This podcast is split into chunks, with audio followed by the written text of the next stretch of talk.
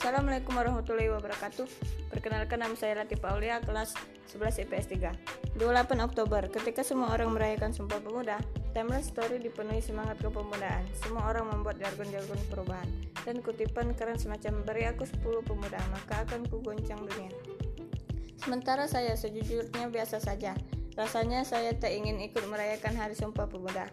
Saya sampai meluangkan waktu sejenak untuk coba berpikir lebih dalam dan jawabannya tetap sama. Saya tidak merasakan Hari Sumpah Pemuda sebegitunya. Mungkin Sumpah Pemuda sudah tidak terasa revolusinya buat kita generasi milenial.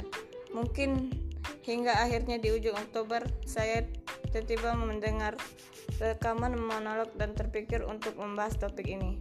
Saya membahas tentang spirit Sumpah Pemuda dan revolusinya dengan generasi sekarang, karakter generasi milenial Indonesia dan suka duka sebagai anak muda yang sering dipandang sebelah mata.